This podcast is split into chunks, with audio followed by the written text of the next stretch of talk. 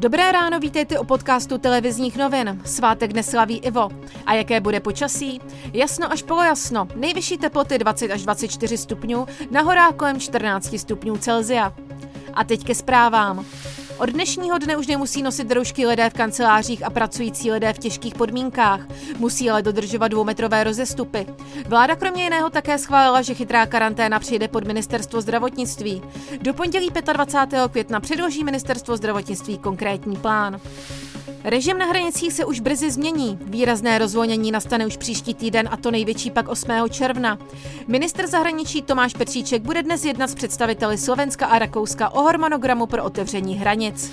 Koronavirus tvrdě zasáhl společnost OKD. V Dole Darkově už 21 nakažených a přes 6 desítek zaměstnanců v karanténě. Nakažení jsou i jejich rodinní příslušníci.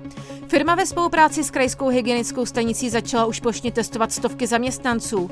Více už tisková mluvčí OKD. dileğiyle. Každý zaměstnanec, eh, pokud vejde do budovy, eh, si musí vydensifikovat ruce, eh, také vlastně projde před termokamerou. Zvláštní opatření samozřejmě platí pro důlní zaměstnance, kteří mají k dispozici respirátory, rukavice a také ochranné brýle. Ruská vláda požádala Spojené státy o pomoc v boji proti epidemii koronaviru.